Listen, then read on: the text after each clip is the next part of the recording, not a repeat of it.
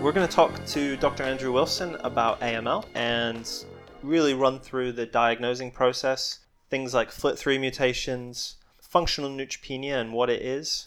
We're going to talk about the trials that are running at UCLH and new changes to treatments, and maybe some of the treatments that have been used in the past. And we're going to touch briefly on APML, differentiation syndrome, and DIC.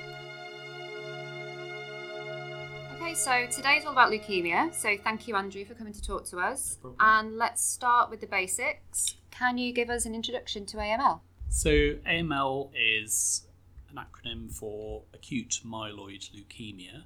This is an aggressive blood cancer and it's caused by a mutation in the early blood cells in the bone marrow, which then begin to expand and proliferate until they take over the whole bone marrow. This removes all the space for normal blood cells, so these patients often present with a low blood count because the bone marrow is full of leukemia. So it can present in two main ways. The first one is with low blood counts, and we call that pancytopenia, meaning that the hemoglobin, platelets, and the white cell count is low. On the converse, they can present with a very high white cell count, and this can be in the hundreds. Uh, and we treat that as a medical emergency because it causes something called leukostasis. Stasis is static and leuko is white, so it means the white blood cells, which the leukemic cells, clog up the small blood vessels, and that can cause problems in the lungs, in the brain, and in the kidneys. And we have to send those patients for leukapheresis, where they're attached to an apheresis machine and those white cells get washed out of their system and the normal blood cells are replaced.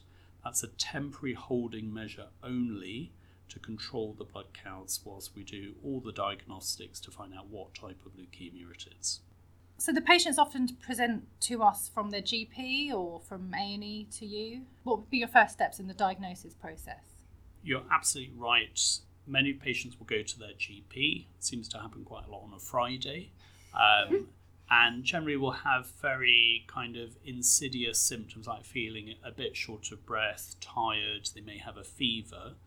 And the GP will often organise a blood test, which will definitely come back late Friday evening. um, and the blood machines in the laboratory will automatically detect the presence of blast cells and blasts are the very primitive type of white cell, and that is really suggestive of a diagnosis of leukemia, or at least possible leukemia. A biomedical scientist in the lab, or most usually a doctor, will look at the blood film to see these cells, and there are certain types of cell where the diagnosis is automatic if you see them. Um, the diagnosis of leukemia can be made. More often than not, though, it's the blood film is suggestive but not diagnostic, and those patients then get sent to us, usually as an emergency, and we'll organise um, a bone marrow test.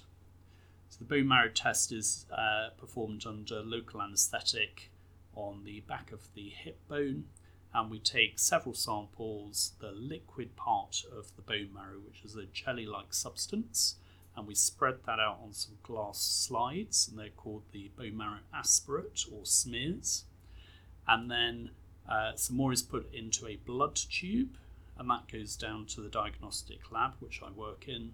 And then finally, we take a biopsy of bone, which is a bit like taking an apple core through a cross section of the bone, and then that gets sent to the histopathologist.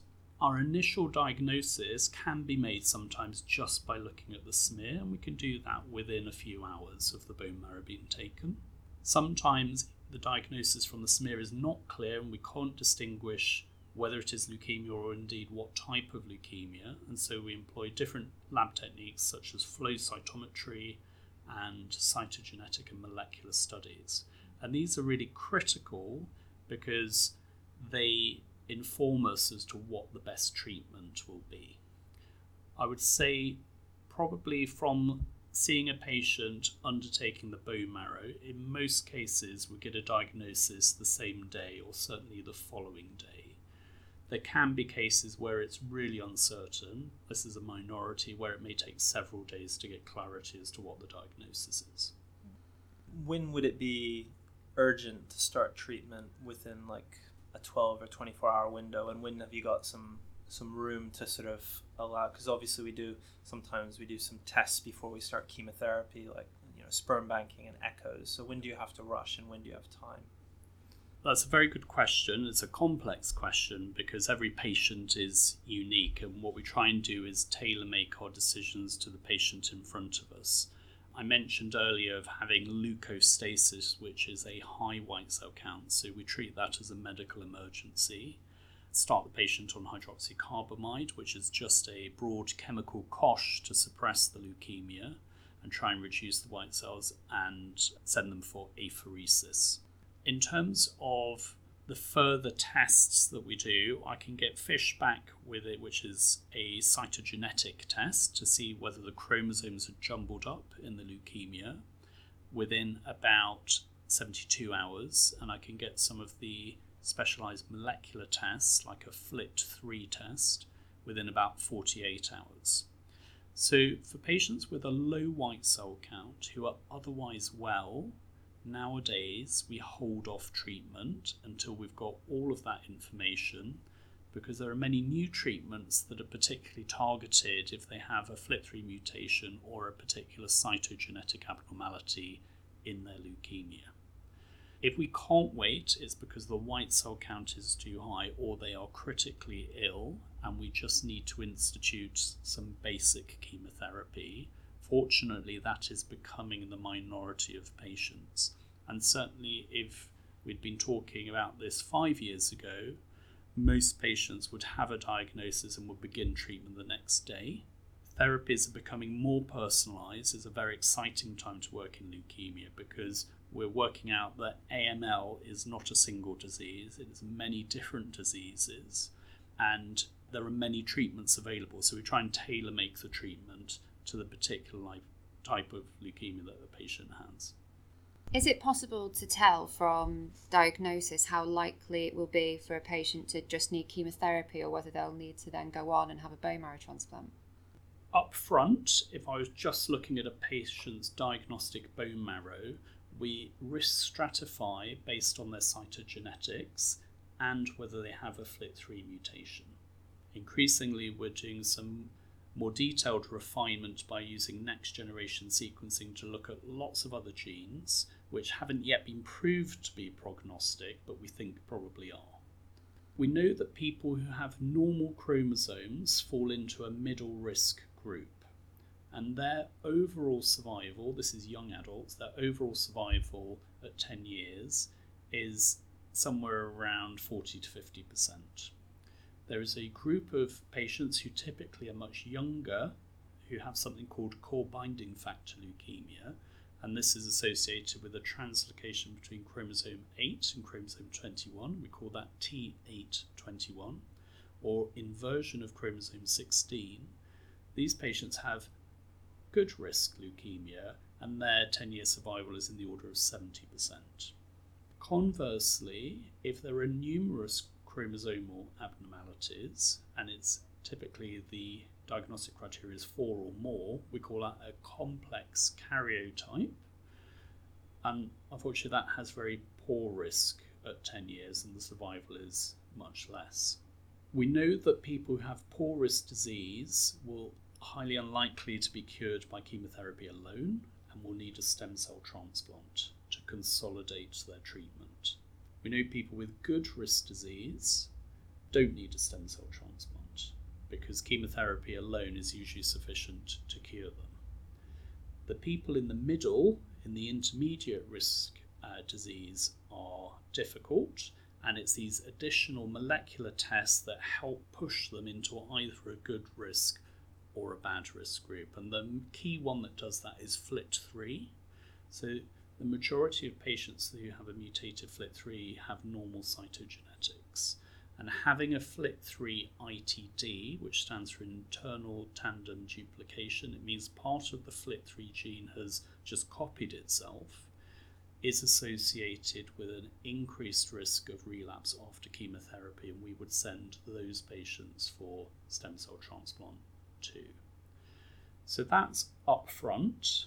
Said it was complex because actually, if your first round of chemotherapy is not effective, that automatically makes you high risk. And so, even if you started off with what we thought was a good risk chromosomal abnormality, if the chemo doesn't work, you, you travel into the poor risk group. So we know a bit at the beginning, but generally we tell patients, unless it's very obvious, we wait till the end of the first cycle has completed, repeat the bone marrow, check that they are in remission, which means less than 5% of leukemic cells in the bone marrow, and then we know we just need to talk about cytogenetics. If they are not in remission, so there's more than 5% leukemic cells in the bone marrow, they become high risk, regardless of what they were at the beginning. So you just you basically start start again on a different line of treatment Yeah. for a first cycle over again. Yeah, there are many new treatments now. So if you started somebody with a first line therapy, which is commonly DA, which is daunorubicin and Ara-C, if that had failed to put you into remission, we would usually upgrade the treatment and go for a salvage therapy, which is usually in our practice something called flag ida, which is a different combination of drugs at different doses. How do you explain that to a patient? That must be like consenting someone at the very beginning within the first few days. You you can't get into that sort of detail with them, can you?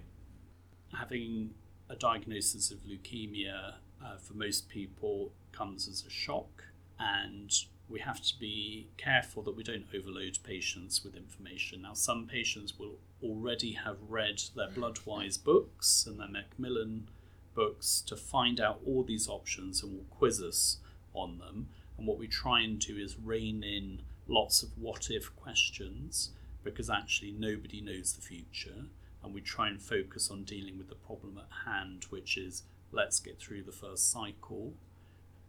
And we don't definitely make a treatment decision till the end of the first cycle anyway, in regard to stem cell transplant.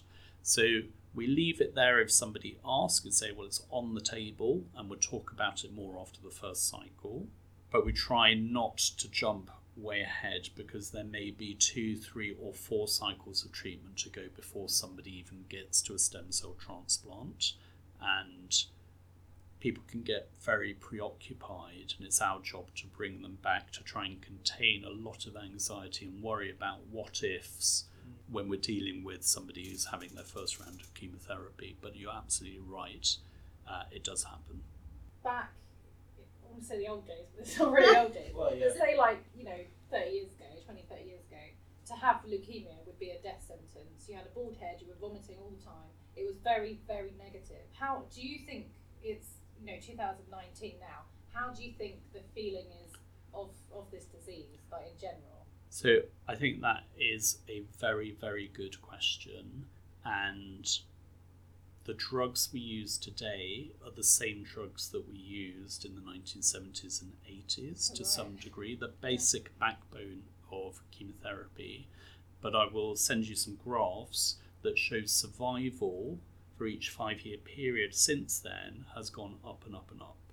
And the reason is good nursing, good supportive care, early intervention with antibiotics, our half an hour window for neutropenic fevers to get some antibiotics in, aggressive intervention by ITU and taking patients to ITU early before they become very sick, good mouth care, barrier nursing, it's all good supportive care is I think the thing that has made the biggest difference to the outcomes of leukemia patients over the last 20 years and it's why it's so important.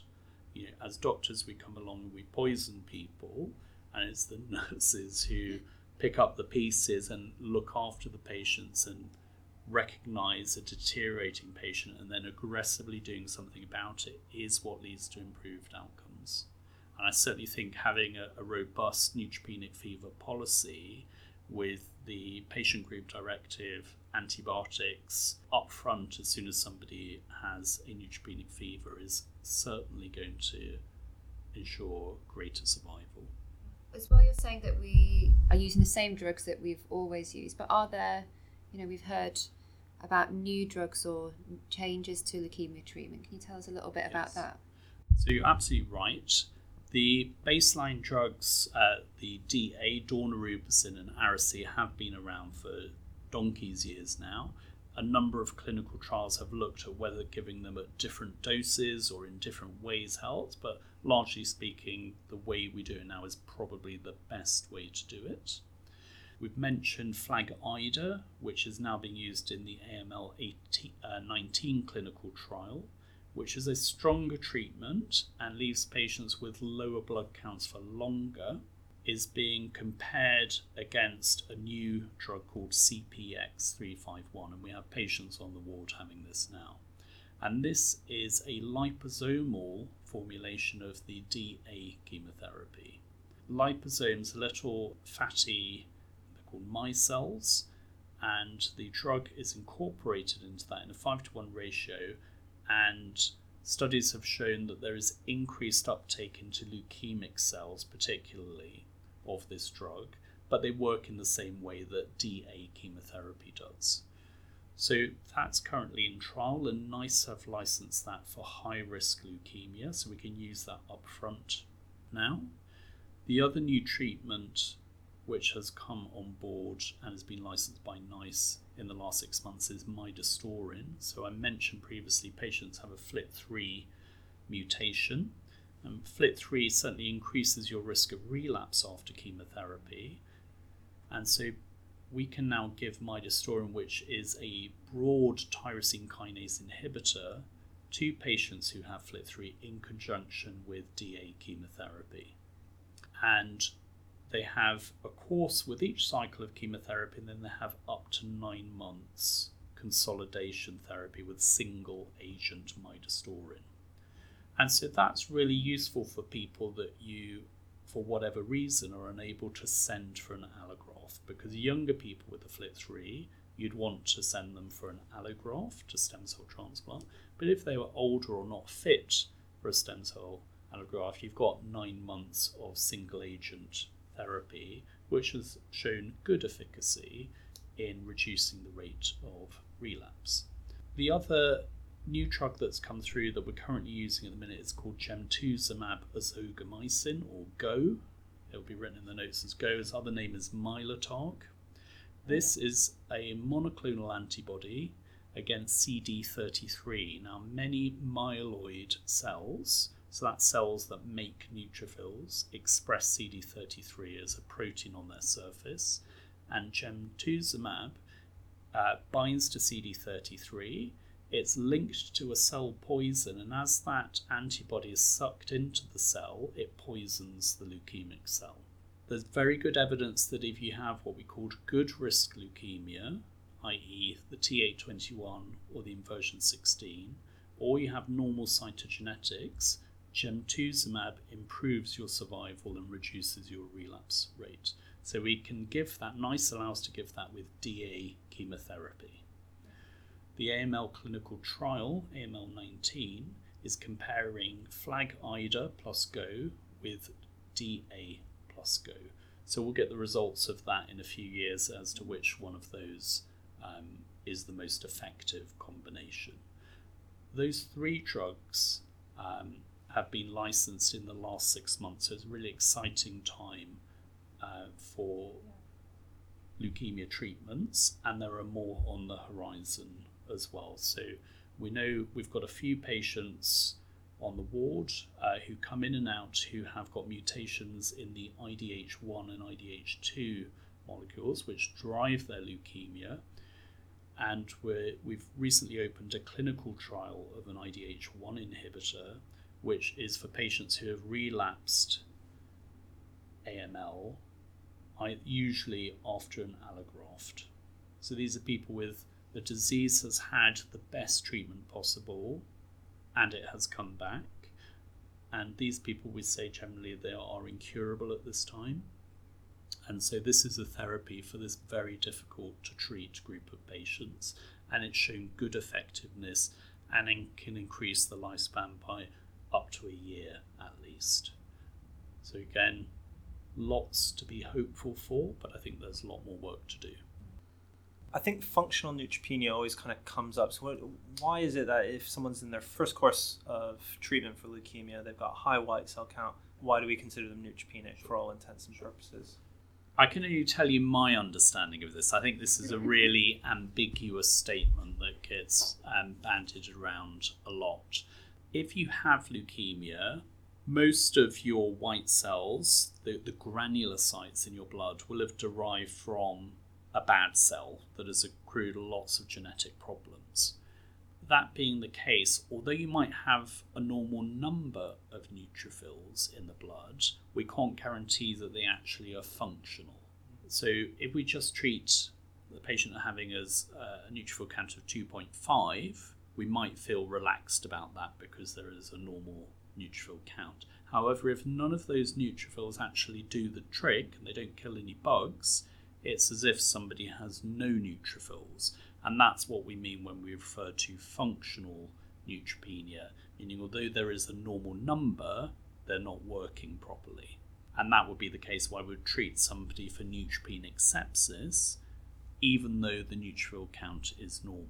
So, patients with MDS, which is a pre AML condition, will often fall into this category because we can't be sure that their neutrophils are working. Part of the dysplasia in myelodysplastic syndrome is that the neutrophils may not work properly.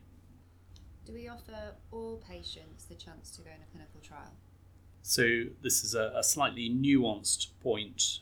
Recently, the NICE approved new therapies were not available within the national clinical trial, AML 19, and therefore, we, because we want to offer the patients the best therapy available, we've had a drop off rate in our recruitment to clinical trials.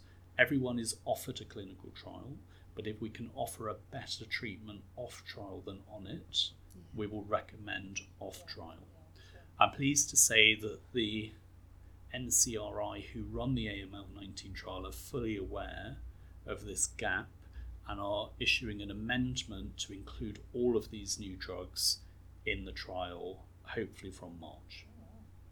So, from my experience, if someone's diagnosed with APML, that's classed as a hematological emergency more so than a newly diagnosed AML. Can you tell us why that is? APML, or APL as it's sometimes shortened to, is stands for acute promyelocytic leukemia. And whereas we said blasts in AML are very primitive white blood cells, promyelocytes are the next step in cell differentiation. So blasts turn into promyelocytes, which turn into myelocytes, and then they become neutrophils. In most acute myeloid leukemias, the cell that goes wrong is the blast, and in APL, the problem creates too many promyelocytes. And so you end up with a proliferation and far too many promyelocytes and nothing else. And promyelocytes are large, sticky cells and cause lots of problems by releasing substances which activate the coagulation pathway, which ends up consuming fibrinogen and causes a problem called DIC, which is disseminated intravascular coagulation. And this is where the blood can both bleed and clot simultaneously in different parts of the body many patients who have APL will all, will present already in DIC, which is a medical emergency. The leading cause of death in these patients is intracranial hemorrhage. The good news is that with modern treatment, we can effect a 95% plus cure rate at five years without chemotherapy. So the, at the first suspicion of APL, the treating clinician should institute therapy with ATRA, which is all trans retinoic acid. Retinoic acid is a vitamin A derivative, and part of the problem in APL is that the chromosome 15 and chromosome 17 have become jumbled up and they produce a brand new gene called PML RARA. And that causes promyelocytes to stop maturing, which means they accumulate, which means they set off coagulation and cause DIC. ATRA binds to the RARA protein and relieves that block so those promyelocytes can go on and mature normally.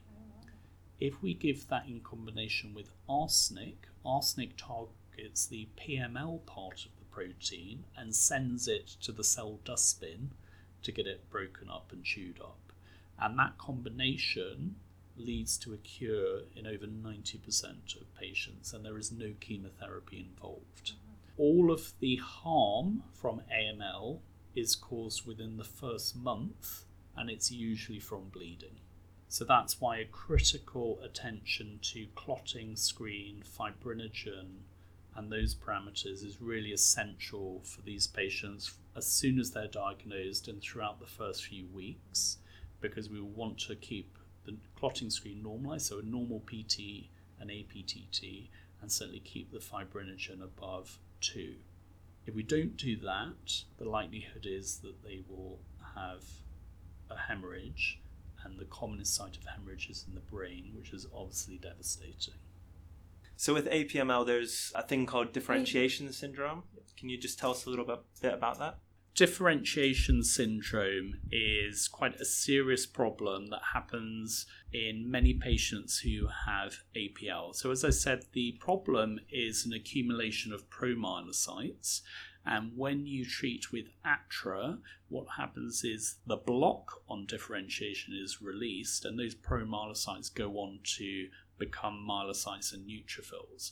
So, from having a very low white cell count, patients in a few days' time may end up with a white cell count of 50, which are myelocytes and neutrophils. So, that's just the brakes have been taken off and differentiation can occur. Now, that is also associated with what we call a cytokine storm because all of these cells are maturing all at the same time, which is abnormal and that can cause leaky capillaries, so causing fluid retention. So, daily weights and measuring input output is important. It can cause infiltrates in the lungs, so hypoxia and low oxygen are another one of the symptoms of that, and it can also exacerbate the DIC that may or may not already be there. So the treatment of that is to give dexamethasone, 10 milligrams twice a day. In patients who are relatively high risk for this, i.e., they've already got uh, kidneys that are not working properly, or they have a higher white cell count to start with, then we might start that dexamethasone quite early. The average day of onset of differentiation syndrome is between day 7 and 10, but uh, as I said, if they start with a high white cell count, that might be as early as day four. And you'll see white cell count going up and up and up in the blood. And if it gets above 50, we often will add in some hydroxycarbamide to try and prevent it going too high.